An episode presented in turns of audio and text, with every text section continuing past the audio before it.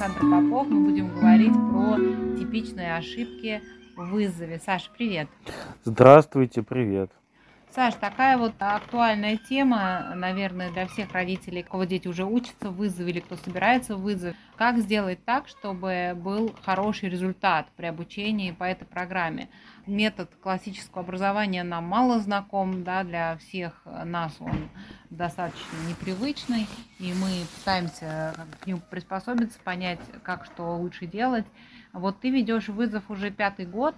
Скажи, пожалуйста, какие ты видишь типичные ошибки, которые делают вот родители, да, типичные ошибки в семьях, которые препятствуют получению желаемого результата в вызове? Честно говоря, конечно, хорошего ответа на этот вопрос нет, потому что несмотря на то, что мы какие-то цели декларируем в программе относительно вызова, все равно фактически у каждого родителя цели свои относительно воспитания своего ребенка и образования. И даже если мы обратимся к каким-то более фундаментальным понятиям, например, что мы вообще понимаем под хорошим образованием, все равно каждый родитель, и мы тоже точно так же, которые своих детей обучают, в том числе обучают дома, они под хорошим образованием будут понимать разное. Поэтому здесь по-хорошему вообще сложно говорить об этом в общем. Можно говорить применительно каждой конкретной ситуации, каждой конкретной семье. Ну, Саш, есть да. же некоторые общие, да, такая канва, которую мы как программа озвучиваем, да, те навыки, по крайней мере, которые мы хотим, чтобы освоили дети. Мы о них э, все время говорим, что мы учим вызове вот тому-то и тому-то, да, и что же все-таки нужно делать, чтобы ребенок этому научился? Конечно, конечно. Это то, что я хотел дальше сказать. Ну, в принципе, тем не менее, да, у нас есть, во-первых, некоторые установки цели, которые мы как программу декларируем. И у нас есть своя собственная, как отец Дмитрий говорил, кочка зрения на то, что вообще нам самим хотелось бы от своих детей увидеть. Хотя я себя часто ловлю на том, например, что мне приходится как-то пересматривать эти моменты или там сверяться, самому себе напоминать, а что вообще мы считаем за хорошее образование, что мы должны от детей требовать, а что там не требовать, или что в первую очередь, что во вторую. Есть несколько таких моментов, которых я мог бы сказать, которые я замечал и в себе, и в тех родителях, с которыми приходится работать в вызове, которые, вот, на мой взгляд, с точки зрения моего подхода вот к этому вопросу, они ну, не то что мешают, затрудняют, они как затрудняют путь, который ученики проходят в вызове. Первый момент связан с структурой классических бесед, с нашим делением курса на три блока больших, э, основы ключи, вызов, который соответствует э, грамматике, диалектике, риторике. Всегда, когда мы говорим о знаниях, возникает такой вопрос, тем более сейчас он актуален, а что вообще мы должны знать, что мы должны носить в своей голове? Что наш ребенок должен, что называется, выучить наизусть? И моя точка зрения здесь такая, по крайней мере, наш опыт об этом говорит, что очень хорошо этот объем ограничен объемом основ. Угу. То, что мы заучили в основах, вот в принципе для дальнейших курсов и для вызова тоже достаточно это носить в голове, а остальные все вот добавочные знания или углубления, можно их помнить, можно не помнить, можно какими-то дополнительными источниками пользоваться, оттуда их брать. Здесь возникает первое затруднение, когда мы начинаем своих детей от них требовать, чтобы они знали, чтобы они помнили вот, ну, что-то сверх этого или что-то углубленное этого. Ну, это такой, да, школьный э, такой подход. Вот есть у нас учебник, угу. и как-то вот нам... Нужно очень знать учебник. Очень некомфортно. Угу. Нет, ну как, вот у вас же там биология есть в вызове альфа, а где вот этот объем материала, ну который ну, да. был освоен? Да, за вызов да, да. альфа. Что ребенок выучил по биологии? Совершенно верно, да. Или как у нас бывает, приходят дети сдавать аттестацию, кто там сдает в школах каких-то, а их учителя просто начинают по учебнику опрашивать на знание учебника досконально, там по параграфам. То есть я понимаю, откуда возникает такое стремление сделать так, чтобы наши дети, они знали школьную программу, например. Но у нас в вызове несколько другая цель мы считаем в основном грамматический этап законченный на этом, вот к моменту вызова. Мы предполагаем, что нас дети будут заниматься сначала диалектикой, а потом еще и риторикой. Тут есть некоторый конфликт. Если мы хотим, чтобы они воспроизводили желаемый нами объем информации там наизусть, то неизбежно это приведет к ущербу для диалектической риторической части. Да, здесь э, действительно есть такая проблема в том, что невозможно на высоком уровне заниматься и тем, и тем. Потому что то, чему мы учим детей в вызове, да, диалектические, риторические навыки, это очень сложно, в общем-то. Это очень сложные навыки. И ребенку их осваивать тяжело. И одновременно с освоением этих навыков требовать от него заучивания огромного объема информации – невозможно э, без ущерба для развития этих навыков. Тут нужно как бы искренне это понимать, что ребенок, который сидит э, да, и ломает голову над тем, как ему, например, найти где-то информацию, что правильно, э, какой источник хороший, какой нехороший, да, как там найденную информацию ему резюмировать, как ее структурировать, как ее изложить да, это требует времени. И это время, оно могло бы быть потрачено там на заучивание, допустим, э, а, каких-нибудь ответов для ОГЭ или ЕГЭ. Конечно, но здесь еще есть, помимо простого распределения времени и усилий, здесь возникает еще и другая проблема дети 12-летнего и старшего возраста вообще уже хуже приспособлены к заучиванию. Здесь, наверное, э, дело не в каких дисфункциях мозга, да, а в том, Нет, что просто как бы у них мозг требует другой нагрузки. И э, это да, одна из причин, почему детям как бы скучно в школе, потому что в средней школе им не дается адекватной угу. интеллектуальной нагрузки, а продолжается грамматическая тема, грамматические как бы вот эти вот упражнения, которые были в начальной школе. Ну, наша вообще вся школа, это в основном грамматика, это в основном именно заучивание материала. Дети возраста вызова, они уже, ну, скажем так, это естественное психологическое их развитие просто. Тут уже познание, оно должно немножко по-другому происходить. И если мы, как родители, начинаем их трамбовать, чтобы они больше и больше запоминали в этот момент, Тут дело не только в усилии, а еще просто у них рано или поздно начнется отторжение вообще самого учебного процесса. И здесь мы просто загубим на корню, в принципе, все, чего мы пытаемся вызове добиться, потому что это придет к формализму и к тому, что дети просто вот они э, не захотят заниматься вызовом так, как это предполагает программа. Вызовом нельзя заниматься без личного вклада, это бессмысленно если пытаться делать это формально, ну, лучше тогда этого не делать, просто это нерациональное тогда расходование сил и средств. Ну да, получается, ребенок, как Дор Церза описывала, у него мозг, собственно, он ни чего особо больше не пригоден, кроме того, чтобы чем-то запоминать. Угу. И ребенок достаточно легко этим занимается, потому что это единственная интеллектуальная деятельность, которая ему доступна. А когда а, ребенок в среднем подростковом возрасте вырывается на оперативный простор, так скажем, да, вот он может уже, ему хочется что-то обдумывать, да, что-то осмысливать. Э, дети почему в этом возрасте тоже любят, там, начинают а, читать какие-то детективы, там, запутанные вот истории. Их мозгу это интересно, то есть он хочет этой интеллектуальной нагрузки. Если э, вместо нее он получает вот эти мегатонны, которые он просто должен зубрить, задолбить, почему в школе тоже очень много претензий, что вот в школе зубрежка, зубрежка, там бессмысленная зубрежка. Ну да, она как бы раздражает больше всего в средней и старшей школе, на которой приходится, собственно, две трети проведенного там времени. В общем, можно было прекратить об этом говорить, но еще только напоследок скажу, что мне, как родителю, например, невозможно переживать, что мои дети воспроизводят меньше информации, чем мне бы хотелось по памяти. Я себя многократно на этом ловил. Но в утешение себе, и, может быть, отчасти всем остальным родителям, хочу сказать, что неизбежно, конечно, по каким-то предметам, к которым дети имеют предрасположенность, они выйдут за этот объем основ, все равно они будут запоминать по ним больше, чем они знали до этого, ну просто в силу того, что им это интересно. А по каким-то предметам они останутся в этих рамках основ, ну и это нормально, в общем. Ну, слушай, меня утешает всегда мысль, память, вернее, о том, что по окончании школы а, мне, в общем, было далеко до рамок основ. Да. По сухому остатку, с которым я вышла. Э, совершенно это, верно. Вообще, мне основы того не снились. Совершенно верно. Большинство людей, окончивших, да вообще даже взрослых людей, для них этот объем огромный, чрезмерный. Тут, конечно, может возникнуть вопрос, а что делать, если человек пришел на вызов, а в основу, допустим, он плохо учил. У меня старшие дети плохо учились в основах. Они мало или циклов прошли. Ну или не ходил, или прошел мало циклов.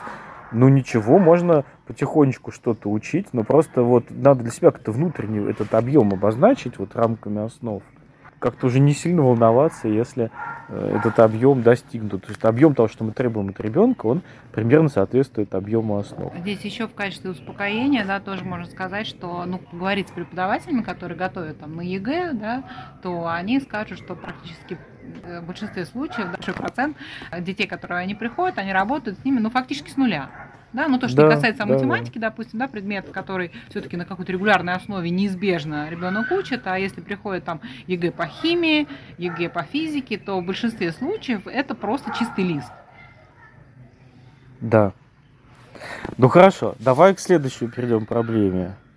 Следующая ситуация обратная, когда по какому-то предмету э, мы со своим ребенком очень много прошли, всего изучили. Ну, например, ему это интересно скажем, там, какая-нибудь наука, там, биология, или физика, или химия, или там математика. Мы своего ребенка готовим заранее там к чему-то, и мы с ним дополнительно занимаемся математикой.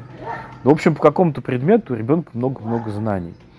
И здесь может возникнуть обратная ситуация, что ребенок приходит на занятие вызова, и он начинает воспроизводить какие-то штампованные формальные формулировки. Угу.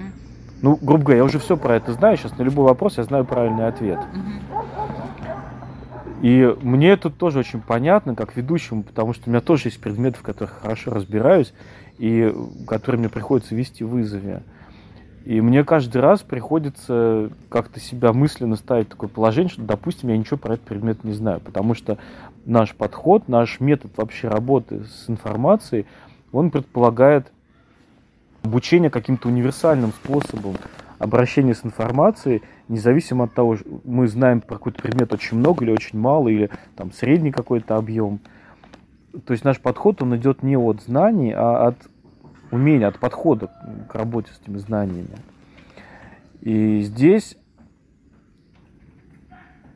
ну вот может быть, если у нас есть ребенок, который очень хорошо знает какой-то предмет, вот мы как родители должны с ним поговорить об этом, что на вызове вот нужно не давать правильные ответы на вопросы, а нужно обсуждать, нужно задавать вопросы наоборот. Надо всегда искать что-то, чего ты еще не знаешь об этом предмете. Это очень важно, потому что вызов тоже можно превратить в школьный формат типа вопрос-ответ угу. работы. Нам важно этого избежать, если мы хотим достигнуть тех целей, которые мы ставим в вызове. Это такой второй момент. Дальше третий момент касается того, что может быть, когда ребенок пошел вызов, мы считаем, что дальше он будет сам заниматься. Особенно если, может быть, у нас с нашим ребенком не очень хорошие взаимоотношения на почве учебы. Ну, например, мы там с него чего-то требуем постоянно, чего он не хочет. Или ему вообще тяжело учиться. Такие дети тоже бывают. Нет, на вызове все равно нам придется найти тот формат помощи, формат взаимодействия, с ребенком на учебной почве, которым мы будем заниматься с ним вместе. Ну, по многим причинам. Ну, во-первых, потому что даже очень сознательный ребенок, все-таки ему еще не хватает навыков, чтобы распределить весь объем работы на неделю, чтобы эту неделю каждый день по плану этот объем выполнять. Первое. Второе. Какие-то предметы неизбежно будут для него сложными и незнакомыми, например, латынь. Особенно если он не занимался в основах или его плохо учил. В ключах, скорее, да. Ну, или в ключах, да. Ну и самое главное, ребенок должен видеть, что знание, образование это нечто, что для меня, как для родителей, это тоже очень важно. Даже если я сам, может быть, не очень хорошо разбираюсь в учебном процессе в этих предметах, и, может быть, я не очень даже и хотел бы там, скажем, какой-то латыни разбираться, мне это, может, не очень интересно. Но мой ребенок должен видеть, что это для меня важно. Саша, как вот при поиске этого формата избежать э, такого школьного подхода? Где твое домашнее задание? Mm. Покажи, э, так, это неправильно, это неправильно, это правильно, все, давай это переделай и хорошо. Ну, а этот интерес должен быть неформальным для этого. Должно быть действительно интересно. Вот как мы себя ведем по отношению к тем вещам, которые нам просто по жизни интересны. Мы же не ограничиваемся формальным подходом. Но вот если мне интересно, например, живопись. У меня есть любимый живописец, скажем, Куинджи. Я же не ограничусь тем, что я пересмотрю все его полотна.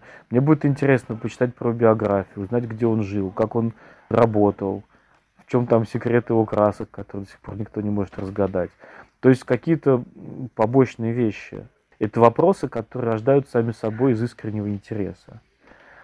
И подобные же отношения мы должны проявить к тому, как и чем занимается наш ребенок. Ну вот давай проведем пример конкретный. Вот, например, латынь. Да? Ребенок угу. должен в латыни заучить что-то из банка слов, как мы это угу. называем да, в руководстве. Он должен заполнить таблицу грамматическую и перевести там одно-два предложения. Угу. Вот мы у него просим результат своей работы, и он приносит, мы на него смотрим, и как бы что должно происходить?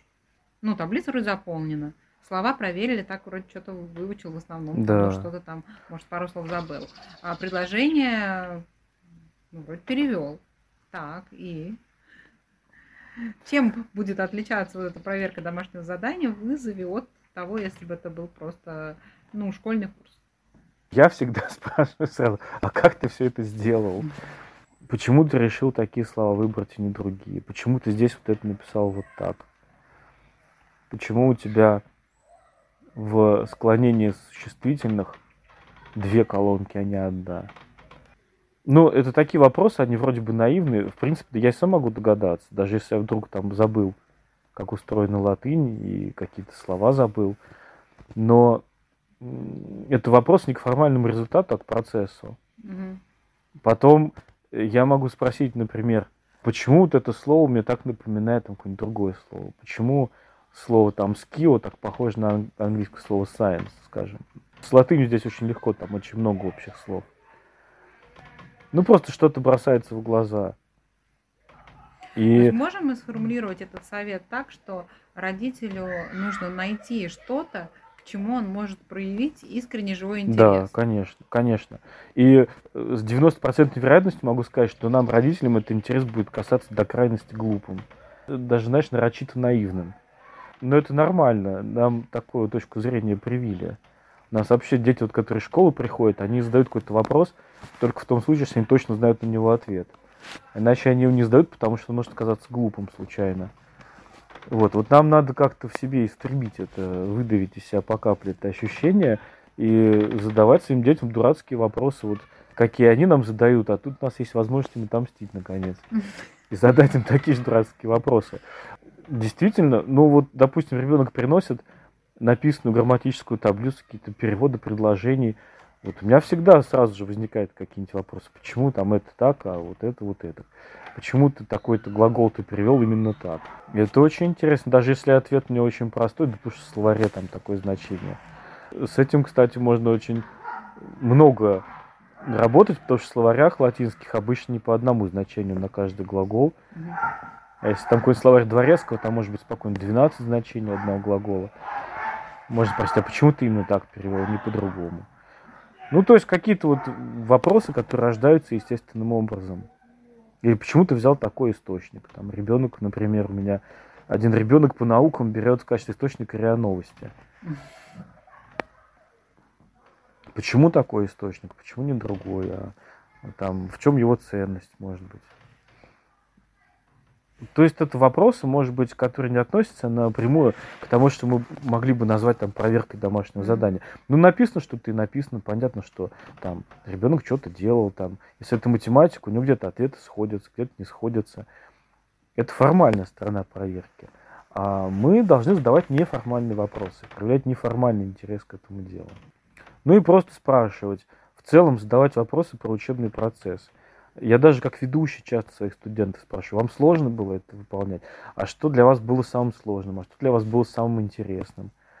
Ну, проявить какое-то нормальное человеческое участие просто в том, что человек делал. Да, не стесняться этого. Угу. Просто если мы это делаем много и часто, то нам самим может казаться, что ну это уже просто что мы как попугай все одно и то же спрашиваем. Вот. Не надо, конечно, как попугай быть. Тоже там надо смотреть за ребенком. Он может уже начать, наверное, скоситься. Ну, что папа странный какой-то всегда один тоже вопрос задает. Вопросы можно чередовать. И еще, конечно, желательно, чтобы это сочеталось все-таки с интересом. То есть не то, что там, глядя там куда-то в телефонах, ну что там все сложно, там не сложно. Вот. А все-таки, чтобы какие-то еще признаки живого интереса надо проявить. Даже если не интересно. Как один батюшка говорил знакомый, надо немножко лицемерить, даже если не интересно. Нет, это, это не лицемерить. Это как отец Дмитрий говорил, что когда нет любви, надо вести себя Ну так, да, как будто она есть. верно, Так, глядишь, привычку войдет. Да, да, да. А потом, ну, все-таки у нас взрослый мозг уже тренированный. Мы неизбежно там что-то увидим в этих Мгм. таблицах или там в этих докладах. Обязательно мы что-нибудь там увидим, что будет у нас вызывать вопросы. Ну а потом все-таки не будем забывать, что наша главная цель это одна из главных целей обучить детей задавать вопросы. И здесь мы можем очень сильно помочь. Мгм. Следующая, да, такая проблема. Это тоже немножко относится вот к проблеме с заучиванием. Несмотря на то, что у нас программа вызов, она вообще так достаточно, мне кажется, несложно устроена по структуре, по объему материала, все равно дети в разном темпе с ним работают. И особенно это хорошо видно сейчас, ближе к весне. Еще это связано с тем, что многие начинают сдавать аттестации, кто-то где-то отстает, кто-то легко скачет по всей программе, а кто-то там, например, застрял там на две главы раньше по алгебре, Мгм. и он последовательно их изучает. Вот здесь важно не подгонять, мне кажется, потому что ну пусть там какой-нибудь один параграф или два из там, учебника Никольского, они останутся незаконченными, ничего страшного. В конце концов, можно и летом это наверстать. Зато если мы тут передавим этот момент, мы у нашего подростка вызовем отторжение, формальное отношение к учебному процессу. Ну, под передавим, что ты имеешь в виду? Как это Ну, будем подгонять. Говорит, что ты так мало, что ты не догоняешь? Вот у нас написано в понедельном плане глава 10, а ты на главе 8 еще находишься.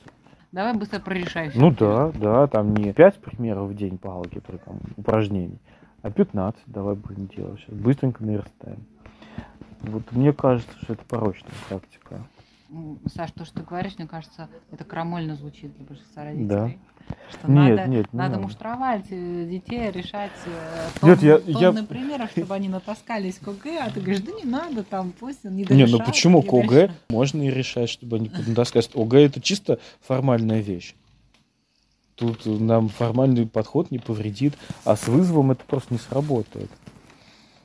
Нет ничего плохого в том, чтобы большое количество примеров решать. Просто если у нас семейное образование, у нас, э, когда ребенок учится в школе, и на него там учитель давит, он, если у нас с ним хорошие отношения, он придет к нам жаловаться. И мы его там поддержим. А когда у нас семейное образование, кому он побежит, этот ребенок? Мы должны его поддерживать, мы должны быть источником поддержки в первую очередь. Мне вот, знаешь, э, пример с математикой, э, как кажется, особенно здесь такая это чувствительная тема, потому что математика, она многим дается непросто, там, особенно на, мне кажется, вот в районе вызова альфа, потому что не у всех детей, да и, на- наверное, скорее, ну, до 14 лет она дается, наверное, не просто включительно, так, очень неравномерно, так скажем, потому что не у всех детей созревает как бы, абстрактное мышление быстро, да, и у многих им просто ну, физически трудно. Мгм. Для них алгебра сложна вследствие физиологии. Они них не готовы просто Да. достаточно мозг к этому. Я с математикой стараюсь аккуратнее всего быть с детьми, э, смотреть, ребенок он как бы ленится или реально он не понимает. То есть у него не хватает вот нам нейронов или что-то в голове, он не может никак, вот, ему нужно на этой теме сидеть, скажем, там месяц, да, чтобы она у него улеглась. Меня всегда очень утешает э, в этом смысле пример Ли Бортнес, которая как-то рассказывала, что с одним из своих сыновей она три года проходила учебник за седьмой класс, три года, это вообще это какая стойкость вообще у женщины, пока он не освоил все, потому что математика не терпит пробелов, и в результате вот ее такого отношения он потом выбрал математическую специальность в колледже, хотя ну, все были уверены, что нет, это вообще это просто поставьте на нем крест уже и прекратите просто этим заниматься математикой. Да, ну совершенно то есть согласен. Как раз тоже хотел сказать, что это не только на вызове альфа, а это и на более старших вызовах э, для тех детей, которые не очень хорошо освоили какой-то один из пунктов, ну, например, линейные уравнения. А они не смогут потом решать систему уравнений или квадратные уравнения. То есть э, эта проблема сохраняется. Но все равно, да, здесь надо, мне кажется, проявить терпение. Мне легко говорить, потому что у меня как раз большинство детей именно так и делают. У меня один только ребенок, он проскакал по математике как по полю, вообще не задерживаясь. А остальные, вот по крайней мере те, с которыми я занимался, старшие, вот у них тяжело, они, у них большие пробелы, и нам приходится часто возвращаться в программе. И у меня в группе тоже, в группах вызова были дети, которые не успевают двигаться в ритме наших понедельных планов. Ну, потому что Никольскую очень большой темп. На да. самом деле. Тоже вообще математика школьная достаточно сложна. Я по классу помню, ну вот я была одна из нескольких э, детей в классе, которые реально успевали все а остальным приходилось просто выкручиваться. Угу. Как-то там у меня куча народу списывала. Там процентов 80 класса занимался какими-то приписками там в математике, вот увиливанием. Ну, потому что реально было сложно, они не могли в таком темпе осваивать этот предмет. Да, но у нас-то вызов нет такой цели, нам не нужно сдавать в конце года, и поэтому лучше не подгонять, лучше не подгонять. Тут возникает вопрос, а что делать тогда? Вот ребенок приходит на занятия, все решали там, скажем, 10 человек из группы параграф, а два не решали. А у нас обсуждение этой темы там какой-нибудь, а, признаки равенства треугольников. 10 человек решали, а два не решали. Ничего страшного. Они все равно могут поучаствовать как-то в обсуждении, они найдут, что сказать. Это уже задача ведущего, задать такие вопросы, вот чувствовать, уровень подготовки каждого студента и задать такие вопросы, чтобы этот студент мог для себя как-то оценить свой уровень знаний, что мы знаем, что мы не знаем, как узнать то, что мы не знаем. Вот наши любимые вопросы в классическом подходе. Вот, в общем, ничего страшного, если кто-то где-то отстанет. Не, ну хуже, мне кажется, больше вреда мы нанесем, если мы будем тащить вперед. Лучше мы летом там чуть позанимаемся там где-нибудь, найдем время, тоже опять-таки в неспешном режиме. Э, конечно, какой-то ритм должен быть. Но я думаю, что если мы занимаемся семейным образованием, то мы сами почувствуем через какое-то время вот тот темп, ниже которого нельзя двигаться, просто потому что уже прогресс будет забываться, пока мы двигаемся. Вот, вот ниже этого темпа, наверное, нежелательно снижаться. А остальное это все допустимо. Да, да, я на это очень вот ориентируюсь с английским, который периодически мы забрасываем, угу. и потом я начинаю возвращаться, и я понимаю, что он уже начал забывать. Да, да. То, что мы выучили, очень обидно становится, и это, это стимулирует держаться какого-то темпа, чтобы не иметь просто зря потраченных усилий.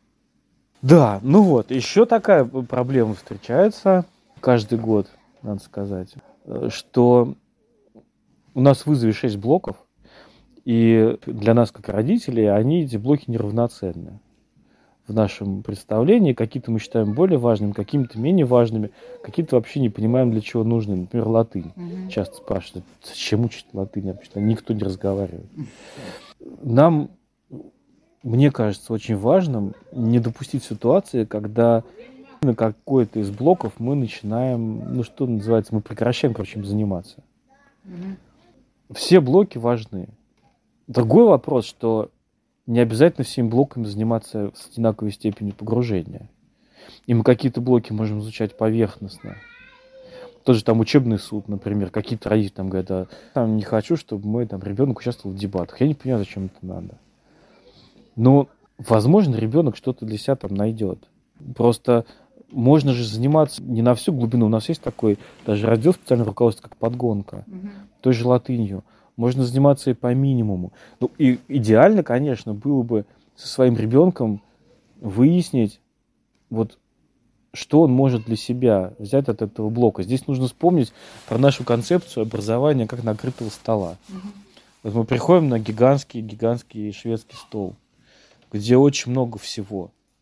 Понятно, что мы не будем есть все блюда в одинаковой мере. Мы чего-то съедим больше, чего-то меньше, там, что-то только попробуем. Ну, вот оно интересно такое, интересно выглядит, забавно, красивое, такое, наверное, вкусное.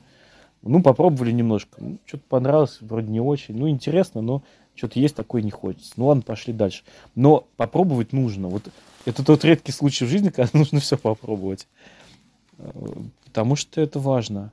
Это важно для образования и для приобретения какого-то интеллектуального кругозора.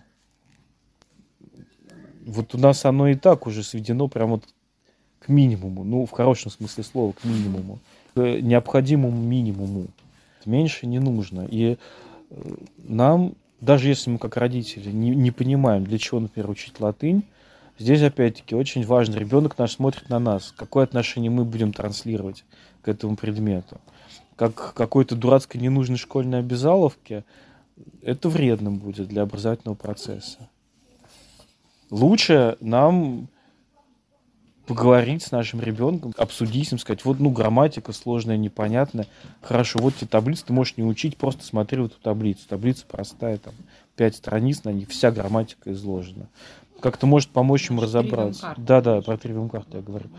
Может быть, помочь разобраться, если с первого раза непонятно, там много просто букв, и на первый взгляд может немножко в глазах мельтешить. Сложно тебе переводить, ну ладно, не переводи не знаю, вот карточки, будем делать карточки со словами. Какие-нибудь в минимальном количестве, там, 5 слов в неделю. Но даже так это будет громадная польза для ребенка. В первую очередь, то, что он сможет что-то обсудить, придя на занятия вместе с остальными учениками. Я там нашел такой латинский корень, я нашел такой, в смысле не корень, а производный, скажем, в русском языке. А я там такой нашел. Вот уже и какое-то обсуждение произошло. Ну а потом он запомнит некоторое количество латинской лексики, это не пройдет бесследным. Вот, это важно. Это действительно важно. То, что непосредственно касается латыни, да, я бы посоветовал нашим слушателям переслушать наш подкаст. У нас есть подкаст по латыни и есть подкаст непосредственно по курсу «Доступная латынь». Мне искренне кажется, что это так интересно и так здорово, изучать латынь, в общем, по крайней мере, имеет смысл потратить каждому родителю, кто приходит в классические беседы, какое-то время, человека часов, чтобы все-таки разобраться в том, почему же так много столетий учили латыни, почему ее до сих пор учат там в элитных всяких заведениях учебных, а, престижных европейских. Чем она так цена? Потому что в этом есть причина, действительно. Это не просто какая-то выдумка и до революции. А в классических гимназиях на латынь отводилось столько же времени, сколько на точные науки. Да, ну и если не только латыни касаться, у нас есть, к сожалению, что ли, подсознание, зашит какой-то утилитарный вообще подход к образованию. Здесь не то, что я кого-то в чем-то обвиняю, там, но просто это так есть, это приходится констатировать. Нас и так учили на протяжении многих поколений, что образование нужно для того, чтобы найти какое-то свое место в жизни. И мы невольно рассуждаем именно в таком ключе об образовании. Чем мне поможет устроиться в жизни математика? Ну, не мне, там, моему ребенку, там, этим, этим. Чем там точные науки, этим, этим. А чем поможет латынь? Да не понимаю вообще, чем она поможет ему устроиться. Но если уж мы признаем такой утилитарный подход к образованию неправильным, нужно действовать исходя из этого. Ну, что еще касается ошибок? Последний, наверное, момент, вот его я озвучу со стороны ведущего директора.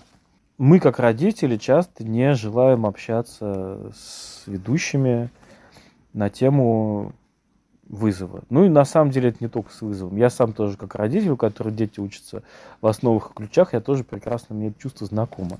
Не очень хочется общаться с директором там и с ведущим на тему основ и ключей. Возможно, я не настаиваю, что это именно так, но очень может быть, что это чувство происходит от того, что нам кажется, что мы где-то что-то не доработали, что наши дети где-то что-то не доучили, и нам ну, ну немножко нам неудобно что там у нас ребенок, он там где-то поленился, где-то он там где подхалявил, да, где-то он не очень себя хорошо ведет. Ну, понятно, чему услышим. А зачем, зачем лишний раз э, слушать неприятные вещи, там, которые мы и так знаем. Вот, мне это близко. Ну, у многих э, тоже травма от родительских собраний в школе. Ну, понятно, нет, понятно, откуда это происходит. Но, вы понимаете, это неправильно. Нам нужно из себя опять-таки это выдавить, ну, это ощущение. Забралом. Да, с открытым забралом. Ну, во-первых, надо просто понять, что то, что наш ребенок что-то там не доучил на вызове, это не является смертным грехом в данном случае. Мы вообще на вызов ходим не чтобы что-то выучить. Там другие задачи совершенно стоят. Даже те задания, которые есть в понедельных планах, и те, которые нам конкретно озвучивает ведущий, я, например, стараюсь более-менее договориться с студентами, чего делать на этой неделе мы будем конкретно. То есть помимо того, что это написано в понедельных планах, еще все-таки это проговорить. Вот даже если мы договорились, а потом все-таки там что-то из этого мы не выполнили, ну здесь могу вспомнить только опять нашу аналогию про накрытый стол. Если мы пришли к советскому столу, и мы не все с него съели, это насколько это плохо мы поступили по отношению там, к хозяйке, которая его накрыла.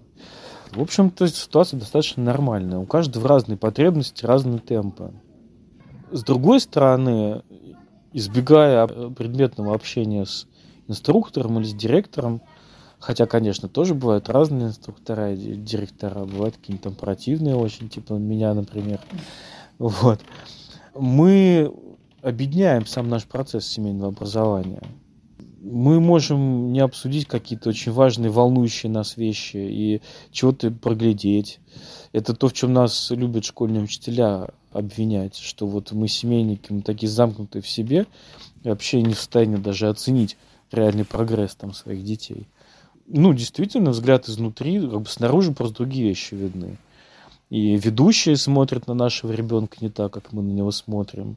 И наш ребенок на занятиях, особенно вызовах, где родители не присутствуют, как правило, будет себя проявлять не так, как он делает это дома. И, в общем, это нормально. Хотя, кстати, некоторые родители ходят на занятия вызова, это тоже неплохо.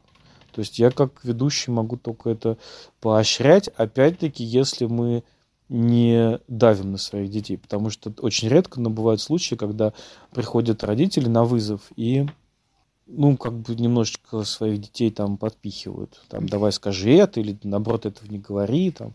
Вот, вот такого не надо. А в остальном это очень правильно и хорошо, если мы будем присутствовать. С директорами надо общаться и с ведущими. Это одна из основных функций наших как ведущих. Общаться не только с детьми, но и с родителями и кто-то там что-то там не доделал, не сделал, как никак не так себя повел. Это рабочие моменты совершенно, и э, мы не должны на них зацикливаться. Вот наше семейное образование классическое, оно не про это. Здесь э, в хорошем смысле нужно чувствовать свободу некоторую в хорошем смысле. Это не значит, что мы можем вести себя как попало и воротить то, что хотим. Но все-таки наши цели, они немножко выше лежат вот этой плоскости. Там сделано, не сделано, там выучено, не выучено и так далее. Ирина, ну, наверное, это основные моменты все, которые мне как ведущему и как родителю приходят на ум. Саша, у меня, знаешь, вот такой вопрос еще есть. Мне кажется, совершенно часто вопрос возникает – сколько ребенок должен уделять вызову, да, занятия по вызову в день. Да. Родители это спрашивают с той целью, чтобы все оставшееся время остальное, которое освобождается, mm. его занять, соответственно, репетиторами по разным предметам. Вот как ты отвечаешь на этот вопрос и какой твой опыт таких ситуаций, когда у детей, ну, репетиторы по многим, в общем, предметам? Как это совмещается с вызовом? Что ты по этому поводу думаешь? Я не буду оригинален, скажу, что здесь нет э, ответа на этот вопрос. Нет, у всех это по-разному. У меня есть девочка, которая в школе учится параллельно с вызовом в группе. И я очень был скептически к этому настроен изначально, потому что я вообще считаю, что это нереально. Но вот конкретно эта девочка учится очень хорошо, и она очень хорошо занимается на вызове. Но это такой вот уникальный случай. Так бывает. Поэтому я не могу сказать, что это зло однозначно, если там мы уделяем вызову три часа в день, а остальное время у нас дети занимаются репетиторами. Что называется, не повернется язык осудить такой подход. А что касается того, как определить время, нужно столько времени этому уделить. Общая такая рекомендация, чтобы дети могли успеть выполнить отведенную им недельную нагрузку. Вот мы определили, у нас есть недельный объем материала в понедельном плане, мы его примерно разбили там на 5 или 6 дней. Два выходных отдыхает, кто один выходной, тоже все по-разному. Вот этот объем у детей должна быть возможность выполнить по их темпу учебы, по их времени. Это не значит, что они обязательно должны все это делать. Но теоретически вот у них должно быть столько времени на это, чтобы они при совпадении всех остальных обстоятельств могли этот объем выполнить. Время это разное, потому что все дети занимаются разной скоростью. И у меня, например, есть ребенок, который все делает очень медленно. И я в какой-то момент понял, что я сколько бы времени я ему не отводил, он не сделает все все равно. И здесь просто это могло бы привести к той ситуации, когда он просто сидит, сидит, сидит, делает, делает, делает, и он уже не может дальше сидеть физически, а он еще сделал очень мало или ничего не сделал, и здесь какой-то уже, ну, эта ситуация, как бы, она перешла бы в разряд там патологии и передавливания. И для этого ребенка я просто формально ограничил время. Сколько времени он занимается вызовом. Что называется, по часам просто. Там три часа до обеда, там, и два часа после обеда. Я знаю, что больше он все равно заниматься ну, не может. Вот Элли Бортенс, она так и советовала вот, с ее, ее опыту, и с ее детьми, и с окружающими, которые были знакомы, что это 4-5 часов в день. На вызов это, в общем... Да, ну, а... я просто знаю, что некоторым детям этого даже много. Они гораздо быстрее справляются. Ну, из ее книжек понятно, что а все остальное время дня дети не уделяли другой учебы. Она для своих детей э, такое вообще не видела близким к реальности. Да, что вот ты пять часов занимался вызовом, и еще там типа пять часов еще учишь что-то другое. Угу. Но то, что я вижу по своим детям, 4-5 часов занятий в день исчерпывает полностью их вообще лимит академ нагрузки. То есть сверх этого они могут ну, дополнительные академ нагрузки взять очень немного это близко как бы к насыщению. Скажу, что бывают такие дети, вот как девочка, про которую ты говорил, которые могут в два раза больше академ нагрузки брать, то есть они реально могут по 10 часов в день а учиться, такое тоже бывает, да, но, наверное, это все-таки э, скорее редкость, э, чем правило. Вот у тебя есть такие дети, которые могут брать двойную академ нагрузку? У меня в смысле в семье? Угу. Нет, нет, это не про нашу семью точно. У меня есть дети, которые даже одинарную не могут, такие есть, а которые двойную могут. Нет, у меня есть один ребенок, который в принципе мог бы, но он не видит как бы, в этом смысла, это не делает. Ну, то есть у него есть способности, но он не желает их реализовывать. мы, мы на него пока не давим. Жизнь, что называется, сама таки накажет, в хорошем смысле слова. Накажет, в смысле не накажет, какое-то наказание даст, а накажет, в смысле научит, да.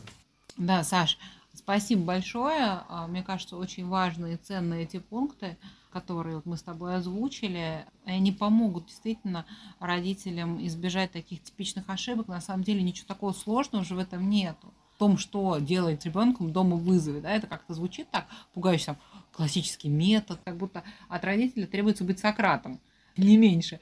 Но реально ничего вот суперсложного в этом нету, да, потому что чем мне очень этот метод нравится наш, он э, очень человеческий. И то есть то, что нужно делать, это как-то все вытекает из здравого смысла нормального человеческого общения. Да, совершенно верно.